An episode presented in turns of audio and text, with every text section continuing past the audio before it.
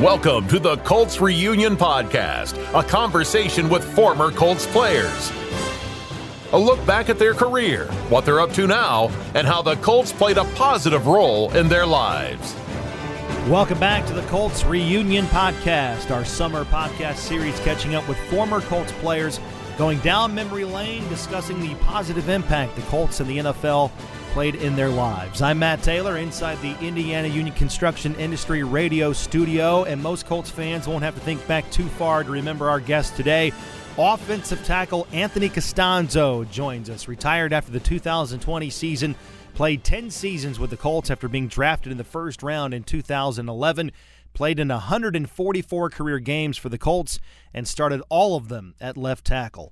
Castonzo was a gamer, fought through injuries and ailments as best he could.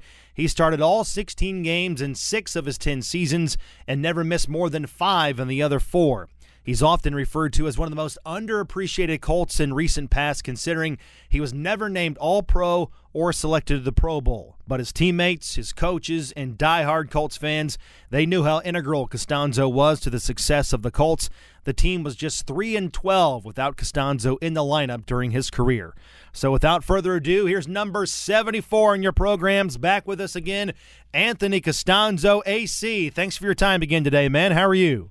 My pleasure. I, you know, I'm more than happy to call in if you're going to hype me up like that. I mean, I'll, I'll call in as much as you need. If you're going to talk that cool about me, I'm all about it. Always, always. The phone line is always clear for you. So anytime you want to talk ball, we would love to have you. So this is so cool for us. Like I said, I mean, it seems like I mean it's not that long ago uh, that that you hung it up, but in in some ways it, it seems like a long time has passed considering that's the NFL. It, it, goes so quickly, and you know so much happens. Storylines evolve. So let's talk about you first in terms of going back to the start, uh, going down memory lane a little bit. Let's go back to your time at Boston College, coming out of high school. Uh, was was it true that you you didn't have any major scholarships coming uh, out of high school going into college? I found that very hard to believe, but that's what I read. Yeah. Is there validity to that? That was 100% validity. I had absolutely nothing. I um I was six seven, 210, 215 pounds. So, uh, you know, people basically said, you know, you're not fast enough to be a tight end. You're not you're not going to be big enough to play offensive line. I was kind of like an in betweener. Nobody really knew what I was going to be.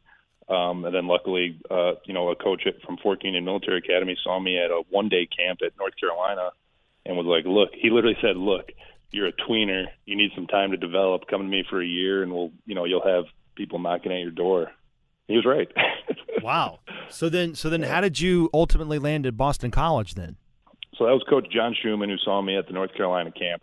I went to Fork Union Military Academy for um, for one semester after my senior year of, of high school. I went out there in August. I did um, summer camp, which was, I believe, if I recall, we had triple sessions for summer camp at Fork Union. It was no joke. Wow. Um, and and they, uh, you know, I had a really good season. I I was a real late bloomer, so I developed uh, physically a lot. So coming out of Fork Union, I was, you know, I still was no monster, but I was six seven, two forty five now. So I had gained about thirty pounds since the end of my senior year of high school, and really started to kind of come in my own physically and um, and they really promoted me at Fork Union to colleges, and I had all kinds of scholarships. Um, and actually, some of the coaches that I had really made good relationship with were some of the coaches from Temple University. Um, but I wasn't planning on going to Temple. But then they called me one day, and you know, I'm like, oh, it's a coach from Temple. I was in the car with my dad, and I'm like, oh, it's a coach from Temple.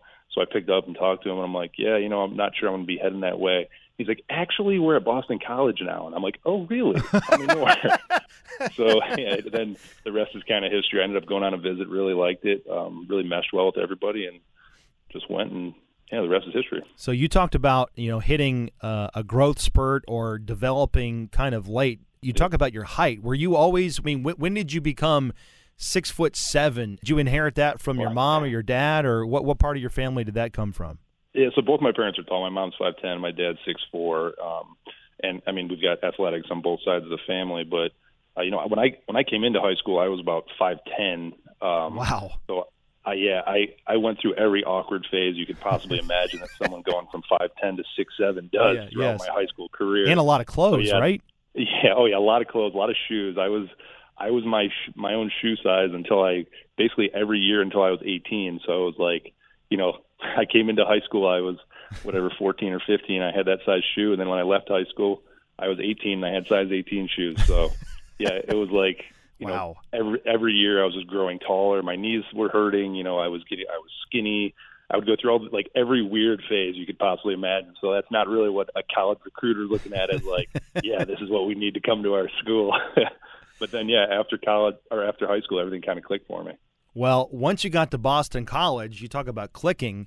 Uh, you became the first true freshman to start on their offensive line since like the late '90s and uh, you helped protect Matt Ryan, right? So you've got that great uh, quarterback, and obviously it ended up being a Colts connection there. And unfortunately, you guys never played together in the NFL with the Colts. But did you realize then, like, how good you were and that you were destined for the NFL as a high draft pick, like your freshman year or early on at Boston College?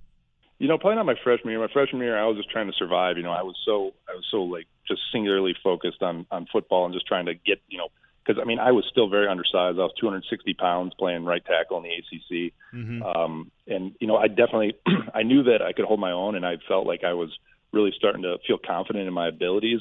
But still, you know, I was just trying to go out there each week and get my job done.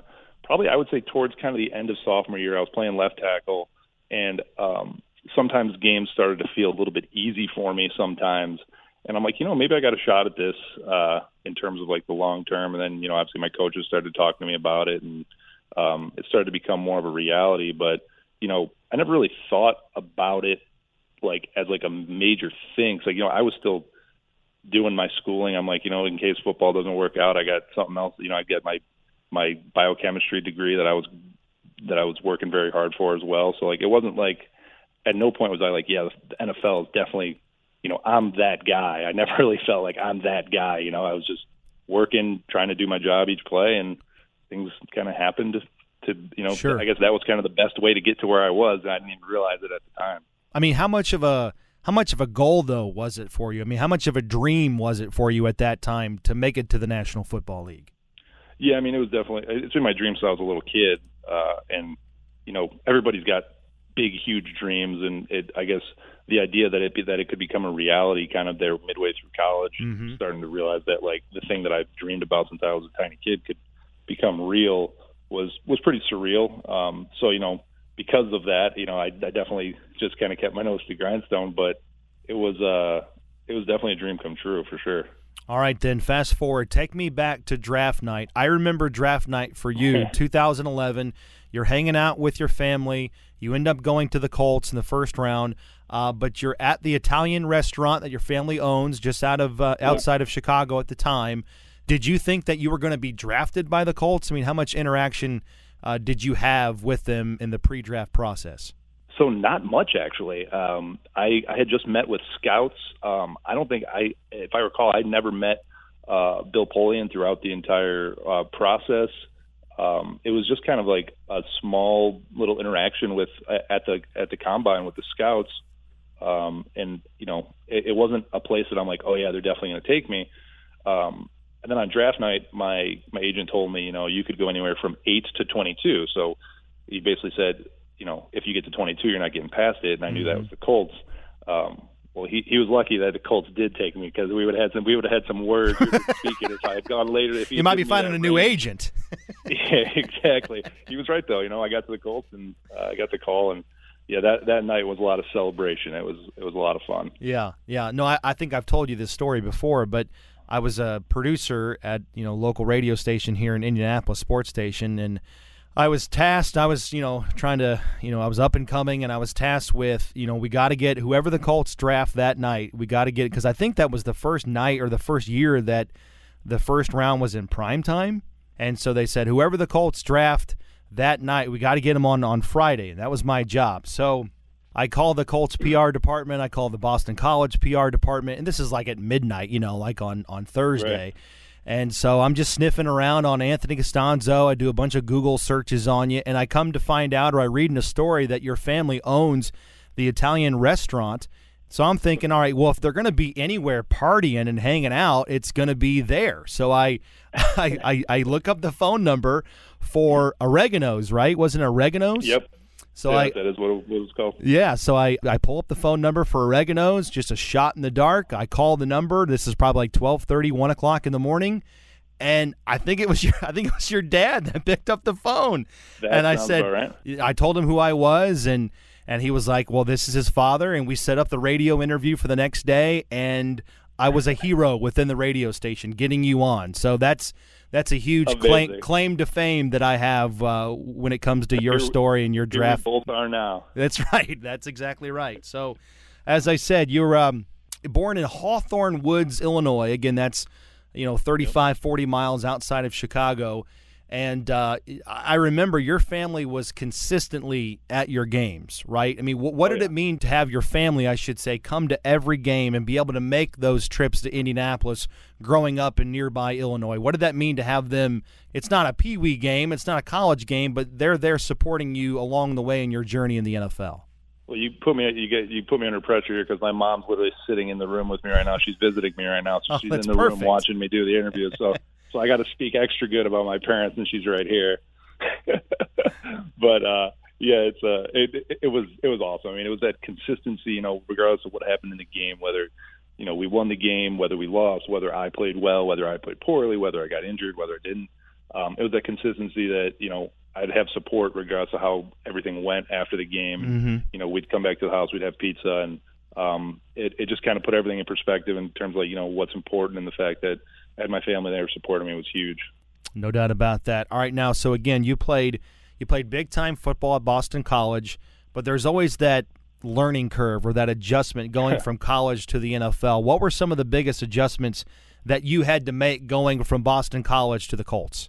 Well, I had a 10 year career, so I had about a 10 year learning curve. I don't think the learning curve ever stops in the NFL because guys just keep on getting more, you know, more impressive physically and, and learning uh, new things. But yeah, when I first came out, you know, I, I my learning curve was about as steep as it gets because I went into training camp against Dwight Freeney and Robert Mathis. Yeah. So, uh, I mean, I it, it, nothing could have possibly helped me more than that because uh, I learned real early how to come back after getting beat because I got beat a lot in that first training camp.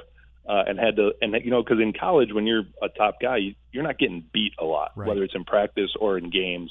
Um, it just doesn't really happen. And that's why you get selected high. But when you get into the pros, you know, it's going to happen. Like, uh, uh, it happens to everyone. Like, um, so having that experience early on in camp, where I was going against two of the best in the game at that time, was huge in steepening my learning curve. Seeing that speed, seeing such polished moves. You know, I I had never seen a spin move like like Dwight could do. I hadn't seen a get off and you know a dip around the edge like Rob could do. I hadn't seen you know I had seen those moves, but I hadn't seen them that crisp and that quick. So it was just you know that extra little speed, that extra little technique that um, that you had to you had to play with. It was just kind of I refer to it as a tightening of the screws. It was like I was playing the same game. I was just playing it. I had to play it a little bit crisper, a little bit uh, more precise. What did that do for your confidence? I mean, how much of that was an ongoing battle for you early on as a rookie with the Colts? Just mentally getting through that as as those guys are winning some of those one on one battles against you. Well, it, it was it was you know honestly it was it's not great for confidence, but it's it's weird. It's kind of like a uh, it's kind of like an ebb and flow because it's like okay, my confidence, uh, you know, I'm getting my butt kicked by Dwight in practice. Okay, so my confidence is at a very low, and then I go to the game and I'm like, oh, this guy is way slower and not as good of a pass rusher as Dwight Freeney is.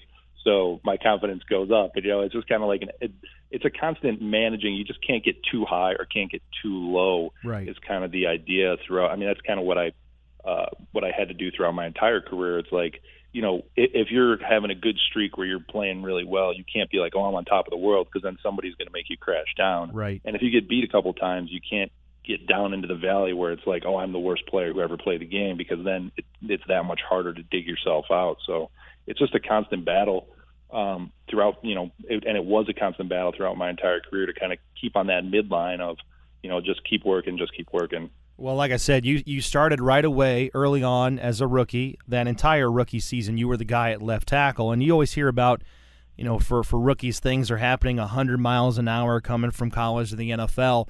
Going along with with everything that you just said, was there a time where you started to feel comfortable, or you know when things kind of slowed down a little bit for you during your rookie season? You know, it, it's a shame because my rookie season, probably around game three, I started to feel pretty good, and then in game four against Tampa Bay Buccaneers, I destroyed my left ankle, and so I was out for four games uh, with that ankle injury, and it was it was a real shame because I had, I had really started to feel comfortable, and then I did that, came back from the ankle injury, I think it was game eight and it was an injury that was bad, and I knew I was going to get surgery on it at the end of the season. Mm-hmm. But it also couldn't get any worse because I had a, a ligament that was completely torn, or a tendon that was completely torn. So like you can't tear it more than it's already torn. So we basically casted up my ankle, and I played the rest of the season on a, you know, basically casted ankle. It wasn't like a true cast, but I mean, for every game and every practice, we would basically tape it up. So we would put a brace on it and then tape it, and it was basically a cast. So um, it was just kind of fighting to get through the rest of that rookie season. Then I did my surgery in the off season, did a lot of rehab, and then the second season uh, there were some games that I started to you know really feel it and feel more confident and started to feel better. Um, but I, you know, I, I would say not really until my third season did I really feel like okay, I'm in a bit of a groove and I can I can get going here. Right, no doubt about that. It's incredibly tough. I mean, 99.9% of the audience listening to this me included, Anthony, uh, we will never understand what it's like to play left tackle in the NFL. It's such a, a tough job. Often, as you know, it's a thankless job. I mean, you do your job 99 mm-hmm. times out of 100, but everybody's talking about the one time where something leaks through. So, with that in mind, who, who was the toughest defensive end you ever had to face in a game? You talked about Robert and Dwight in practice, but in a game, who was the toughest guy to go up against? You know, it's funny when, when you ask. I, I bet if you ask a bunch of linemen that, it's like guys have there are it's it's matchup problems. So like you, you'll get every once in a while you'll get the guys like like Dwight who probably most guys who play against him say that's the toughest guy they played against. But a lot of things with tackles, it's like who matches up really well against my skill set that their skill set is you know it, it is good against that. Um, and I would say for me there are two guys who come to mind that uh, that I struggled with, or actually, there are probably yeah, we'll, we'll say two guys that that I'd say would would be on my list, and that James Harrison um, had, you know, with him being as as short as he was, he had a rip move because like everybody thinks about James Harrison and his power and his bull rush, but he would just use that to set up this rip move that he would do, where he would try to get you to lean, and he would essentially latch onto your left arm and pull it down, and he could get around the edge, and he beat me with that a few times, and it was a very difficult move for me, being as tall as I was. Yeah to bend to bend down and to use my legs and my leverage rather than trying to just keep him at a distance. Um, so yeah, James Harrison was very difficult, and then another guy who just had an arsenal of polished moves that could he could go speed, power, in, out. Um, is Robert Quinn, and he's still playing at a high level. So, mm-hmm. uh, you know, the, I would say those are the two guys that really stick out in my career as, uh, you know, guys that I had to game plan a little extra hard for. I had to think about a little bit more when I was out on the field. All right, let's go. This is an oddball question. What was more what was more nerve wracking? Let's let's use the phrase nerve wracking. Facing James Harrison, Robert Quinn, or going out for a pass in the end zone against the Patriots and catching that touchdown pass. What was more g- gave you more jitters? That's the easiest question you possibly could have asked, and that is playing playing left tackle against those guys because never in my career was I more confident than on that on that play where Reggie Wayne came into the huddle. He literally came into the huddle, looked at me, said, "Don't screw this up." And I'm like, "What?" And I, I'm thinking like, "Oh, they're going to put me on an island one on one against somebody out here," and then they called the play for me to catch the pass. Yes. And I'm like, "Oh, I'm about to score a touchdown." Like, not a single moment of any doubt went through my head because throughout my, I mean, throughout my life, from when I was five years old to now, there's nothing that I've been more confident in in my abilities than catching a football. and that that includes pass setting. That includes yes, run blocking. Yes, includes, yes. Because you're you're just an athlete. More, there is nothing I am more confident in than catching a football. So when he when they called that play, I'm like, I'm about to score a touchdown on Sunday Night Football. Let's do this, and I did. That's it was, right. Uh, it was pretty amazing. That's right. It was Sunday Night Football. You're exactly right. It was prime time against the New England Patriots on Yep. No, November 16th, 2004, or 2014, I should say. But you already knew that. I'm sure you've got that date I, earmarked in history. I definitely I knew that because my claim to fame throughout my career is the fact that on that play, Reggie Wayne was used as a distraction so that I could get open. he was supposed to pull the corner in so that I was open on out on the in the flat to catch that touchdown. My only big issue is that we didn't call it again. I mean, I was so wide open. Like later in the season. Yeah. Now, do do you remember? I mean, what was going through your brain? Like the Andrew Luck, you know, that ball's coming to you. It's in flight. Uh, you see the spiral coming your way. Like, what's what's going through your mind as the pass is coming to you? I can't wait to celebrate. That was- that and was- you did. Yeah, yeah, that's the great. That's what I'm talking about. Like it's the feeling that I had in that moment of like I am supremely confident in this. Like not a, an ounce of doubt going through my mind. Like I just can't wait to celebrate. I'm like, man, this is what wide receivers get to feel all the time. what the heck? Yeah. here I here I am playing a tackle, just trying to grind and block guys. Meanwhile, Exactly. wide receivers are having the time of the, having the time of their lives catching touchdown passes. And, and the celebration, right? Was it was it Mortal Kombat or was it Street No, it was Fighter? Street Fighter. yeah. Okay. Street Fighter. And and Yeah, what was what was the motivation there? So it was it was the Dhalsim celebration. So when my brother and I used to play Street Fighter, I would play Dhalsim with Dhalsim, who is the cheapest character in the game. Like you can just stand at the other side of the thing. And my brother would get so mad, and for whatever reason, when he would get so mad, I just thought it was that much funnier when Dhalsim would do his stupid celebration at the end. so I guess it, it through that it became my favorite celebration. So I'm like, that's what I, that's how I'm going to celebrate when I score a touchdown, and it did. It's funny. I, I wasn't as much into that game as as you were, obviously, but I, I mean, I, I did recognize the dance or the the motions, you know, that you were doing. I was like, I think that's from a Street Fighter game, but I have that that was the extent of it. Let's stay there. Let, I mean, this is going way back. I mean, how much did you enjoy? Because I know you're into technology. I know that you're you know you like computer games. Have you always you know been a gamer, you know, so to speak, growing up? Yeah, yeah. I mean, uh, I mean, uh, from Nintendo. I mean, Tech. I, I remember Tecmo Bowl. It was crazy. Tecmo Bowl on Nintendo, you couldn't actually save your game, but it would give you like a code as your like every game that you would beat throughout the season. It would give you like a code at the bottom right. The next time you came in, you could plug that code in and continue on where your season was. So playing games even when you when you couldn't save it on Nintendo, then Sega, and then I was always a PlayStation guy. Um, so I went PlayStation, PlayStation Two, PlayStation Three, and I've actually I'm actually looking at a PlayStation Five in front of me right now. Attaboy. So Attaboy. All right. Yeah. Lastly, about that play, what, do you remember the play call? Like, what was the name of that play? If you can share it, do you remember? the Jack Jack AC pass is what we called it. I don't I don't know why it was Jack, but I know that AC pass meant Anthony Castonzo pass. Yeah, I was about to cut, catch catch a touchdown. So yeah, I definitely remember the name of it. no doubt. So you're one. You're and one. you know, props to Andrew too for giving me a really catchable ball.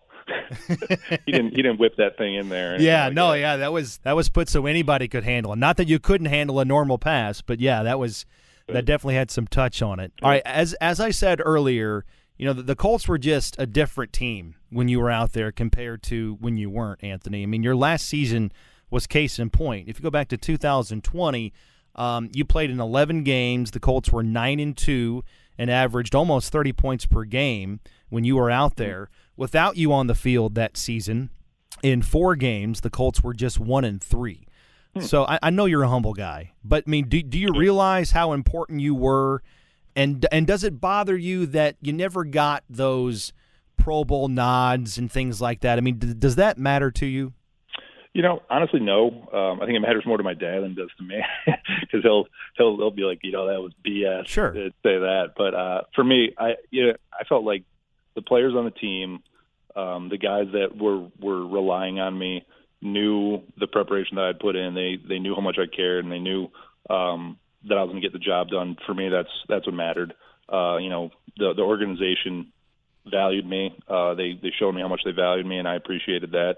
Um, so, you know, I I I only controlled what I can control, which was I went out there and tried to do my best every every play, and how people were going to see it was up to them. So, yeah, I'm, it doesn't really bother me. I'm I'm I'm happy with where I am. I'm happy with my career. And and during your career, you played with 11 different starting quarterbacks from 2011 to 2020. I'm not going to ask you all of them, uh, but Yeah. but but but how tough was that? I mean, you had injuries, you had retirements, roster turnover, free agency that all kind of played a part in that. How tough was it for you to play left tackle with all those different quarterbacks so often, especially towards the end of your career? You know, it just becomes um, it, it was like just pulling out different tools in my toolkit, kind of because the the different quarterbacks played differently, and you you had to block differently for different guys. Like um, right, like like Andrew would like to. Well, earlier in, in Andrew's career, he'd like to escape kind of out to the left, kind of the way that you see like Russell Wilson do when he does like the the kind of the spin and runs out to the left. Andrew used to do that a lot, so I knew that if my guy went inside, I could just wash him across Andrew's face, and he liked to get out to the left and, and make plays with his legs and stuff like that.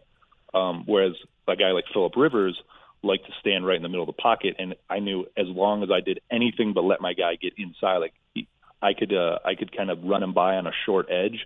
And Philip was good because he was going to be, he was going to drop back and step up in the pocket and throw from in the pocket. Mm-hmm. Um, so that like those are two extreme examples, but just kind of showing the difference between quarterbacks. You you have to really because I mean, at, at tackle, the, to think that I'm just going to set out there and stonewall a guy every play is not a realistic expectation. So, um, kind of luring guys and taking them where you want them to go is a is a really important part of the game, and you have to understand your quarterback in order to do that. So, um, consistency at quarterback was huge when when we were able to get it. Yeah, no doubt about that. And as we said earlier, I mean, uh, as a rookie, you come in, you start right away.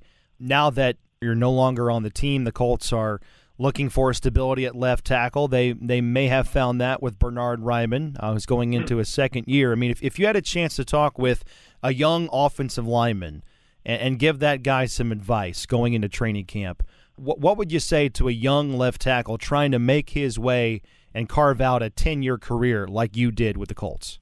Well, uh, I actually got that opportunity. I, I spoke with Bernard last year. Oh, and, even better. Uh, and I and I could say that I was extremely impressed with when when we talked and about some various technique things. Um, he immediately implement them, implemented them, and I could see him in the game, and he improved greatly. Um, so like just that coachability and the fact that he kind of knows uh, knows the game. I, you know, I I think that Bernard's gonna be really good. I I thought towards the end of the season he started to look really good. Right. Um, he definitely had some some uh, issues early on, but fixed a lot of the things that he was having issues with. And to see that that early in a career is really good. But what to say to him? Uh, the biggest thing is kind of what I was just talking about is don't expect to stonewall a guy every play because that's that's how at left tackle the number one thing that you can't do is get beat early because if you get beat early that guy's going to have a running start of your quarterback mm-hmm. and is going to destroy him and that's when quarterbacks get hurt that's when fumbles, sack fumbles, uh, return for touchdown, that kind of stuff happens. So basically, it's the you know talking to the to a, a young tackle is just kind of maintain that width of the pocket. You don't have to go out and get a guy. You don't have to get him early. You don't have to try to initiate the contact. It's have confidence in your strength. That's the biggest thing. Is um, off season, get strong, get you know flexible, so that you can have confidence in your strength so that if a guy bull rushes you, you know you can anchor. Because if you if you play for the bull rush, which a lot of people do in college, but if you play for the bull rush, you're going to get beat every which way. So it's that that patience is the is the key. Patience and confidence in your own strength is kind of the key for a young guy just starting out to try to feel the game in the NFL. For you, you know, going back to your off seasons in the NFL, like if you're not rehabbing an injury um, as an offensive lineman, were, were there specific things you worked on in the offseason to get ready for the upcoming seasons? I mean, after a while, you got so good, and how tough was it to find, you know, subtle nuances to get better at each and every year going into the upcoming seasons? Uh, I mean, it it was it was actually pretty easy to find. It was, uh, you know, it's it, I would essentially create a goal at the beginning of every offseason. Like this is the number one thing that I want to improve on, and um, you know, for me, football was a 365 days a year, 24/7 job. I was getting, you know, I wanted to make sure that I got my eight hours of sleep every night. I got my meals. I got everything. And It's mm-hmm. it's a it's a life. It's truly a lifestyle. But uh, finding those things, um, finding those things that, to kind of work on is it's it's essentially scouting yourself. So whenever I would watch film, it would be so much less about who I was going against and so much more about what am what am I seeing from myself because I'm seeing the same thing that they are. So I would pick out my weaknesses and I would try to even week to week uh, work on things in the weight room or work on things that could try to you know cover up those weaknesses or make them my strengths. And then in the off season just kind of take that to the nth degree and just essentially watch film of myself. And I mean even in the weight room I would film myself and I still do to this day uh, just to see how my body moves and to see you know where those weaknesses are that you know you can shore up little things. Because mm-hmm. moving efficiently because everybody's strong in the NFL everybody's strong. Everybody's fast. But being able to access that strength and move efficiently is so key um, to to being able to when people talk about the game slowing down it's because they don't have to think about how their body moves. It's that they can literally just watch what's happening in front of them and their body moves the way that they want it to. And that's that's the ultimate goal. And the NFL, it's it's a business, man. It can be cruel. Not many guys get the chance to retire after playing for just one team. Uh, how yep. much does that matter to you? You played ten seasons with the Colts after they drafted you in the first round. What kind of place do the Colts have in your heart and, and in your life from here on out? Yeah, I mean it's massive. Uh, you know, it's it's th- like that's the goal. I mean, when you get drafted, you you want to prove to that organization that drafts you that they did it for a reason mm-hmm. and that and and then they want to keep you around um, and you know I was lucky enough to get drafted to an organization that just fit me perfectly and it was you know one that cared about character and uh, you know people who worked hard um, and did everything they could to, to help the team win and that's what the, the, the Colts are ultimately about winning um, and they're ultimately about people and it's a it was just a great combination for me. I mean, I it, I don't think that there could have been a better fit. I don't know if my career would have been as successful as it was in any other place. So mm-hmm. it was just kind of one of those things that just worked out perfectly, and uh, yes. I'm extremely grateful for it. Yeah, no question about it. I mean, we we feel the same way, getting to know you a little bit, and uh, you know, getting to understand your personality, and and with that. When you were here, I know that you loved food. I mean, I know you love making dinners and trying out new recipes. I know you love movies. We talked about that when you were here. I know you love video games and technology, like we talked about. But with that, I got to ask you about this phase that you were in. I think it was like 2016, and I have it on I have it on good authority. During training camp that season, you fell in love with Pokemon Go and the oh, the, the craze that dark, was Pokemon hey, Go. Okay, can that's can, a dark that's a dark moment in my life. so I, I may or may not have talked to one of your former teammates about this the story goes that maybe you enticed some interns to drive you around the campus of Anderson University during training camp to find these these digital Pokemons uh, when the fad yeah. when the fad was going on. Do you care to elaborate on this? So, my obsessive personality, where I'm I obsessed over football for a very long time, carries over into other things occasionally. And uh, Pokemon Go happened to be one of those things, and that was uh, that was a year where uh, you know if I had a free moment, I was trying to uh, catch. I was trying to catch them all. You know, I was. it, it is the ultimate goal, and uh, yeah, dr- driving around training camp when we had free uh, free time, it was uh, it was driving around a little bit, and, and there were some there were some rare ones on campus over there at Anderson, so we had to get them. But uh, but yeah, that was uh, I I legitimately I had to delete that app from my phone and essentially quit cold turkey. It was like it was like quitting an addiction. It was uh it was pretty intense. So I'm glad that, I'm over that that uh, aspect of my life. what was what was the weirdest place on campus where one of these Pokemons was was hiding? Uh, so uh, you know the the the spot that was always that we always had good ones. If I do recall, was uh, right behind the meeting room. So like at night, behind the like uh, right where we would meet was like kind of in the corner of campus, and right behind uh, there was always something rare hanging out. So you'd get like five or six guys from the team back there just uh, getting after them. Yeah. Yeah, I mean you're you're a huge you're. you had to bring up the darkest point of my entire career. well, you can thank my Joe Reitz for that. I talked to him the other day. I said I'm talking with AC, and he goes, "Oh, you got to bring up Pokemon Go in 2016." Oh, goodness gracious! Well, yeah, that is that is hilarious. I'll have to get Joe for that. Yeah, one. you gotta you gotta pay him back on that bad boy. yeah. Well, I appreciate you playing along with that, but I think it illustrates just kind of like what a what a huge kid at heart you are. I mean, you love hanging out with your friends. You always give back. Yeah. I mean I remember the Riley Christmas caroling and uh, the 25 days of the baritone Christmas back in the day. that, that was always fun. Have you always been kind of a fun loving guy? I mean, how, how important is that for you to kind of stay the way that you are, be grounded in your personality, and just, you know, be kind of humble and easygoing in the way that you live life? Yeah, I mean, it's it's extremely important. You know, I, mean, I think that kind of comes from the values that uh, were kind of instilled in me by my family, and the fact that I'm I'm a youngest brother. I mean, I'm the youngest of four, and I'd say probably the biggest part of my personality is that I'm a younger I'm a youngest brother.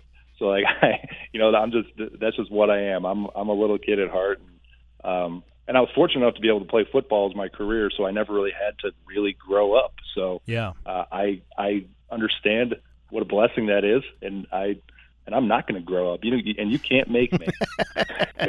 we would never do that to you, brother. We would never do that to you. We like you just the way you are. Lastly, to close out, I'm kind of putting you on the spot. I apologize, but ten seasons with the Colts AC. I mean, do you have any special moments, or what? What's your favorite Colts moment? Whether that was personally or team wise uh, through a decade, putting on that horseshoe helmet. You know, I'm, shoot. I mean, it's there's a lot of them. Um, you know, I, I when I think about it, it's just kind of the it, a lot of it is not on the field stuff. It's um, the relationships that you know I built with guys, uh, kind of the hugs after games, the you know the the the good locker room moments, um, uh, the you know even just like the parties after after big wins. You know, Andrew would have us over to his place and we'd you know we'd celebrate big wins. Um, th- those are the things that really stick out to me because football, you know, on the field, football is football. You know, you're out there. I, it's uh, it's kind of a very in the moment sort of a thing where you're just every play trying to get your job done. But it's when you're off the field and you're just kind of hanging out with the guys where you can really kind of let yourself, you know, experience and make memories. You know, mm-hmm. that's the, the those are the things that really stick out to me. So, you know, I mean, some of my closest friends are still the guys that I played with, and I think that's a really special thing um, that it, you don't get it everywhere. So, yeah. Um, that's one of the beautiful things about football is the, the relationships. Going back to what we talked about at the top, I mean, it's only been two seasons since you retired. I mean, does it does it feel like you've been out of the game for a while? Yeah, I mean, yes, it does. Uh, you know, it, it definitely feels like. I mean, I it's funny. I kind of just when people ask me, you know, like what what's your what's your life kind of look like? I essentially say I live my life in a perpetual off season, whereas I'm still trying to improve myself both physically and you know just it, throughout my life. I'm just trying to improve things. It's not even though there isn't a season on the cusp. Mm-hmm. It's like I'm constantly getting ready. I'm just uh, it's it's nice. That's a great way to live life. It's all about perspective, and you have it. Anthony Castonzo, 2011 to 2020 with the Indianapolis Colts. I know you got a ton going on. I know you're still busy despite retirement, so can't thank you enough for your time today. Anytime you want to tell some old stories or get Joe Reitz back on the air, I'm up for that too. we can do that. I can set that up. So anytime you want to talk ball, we'd love to have you. Continued success and enjoy the rest of your summer coming up, AC. Can't thank you enough. Appreciate it, man.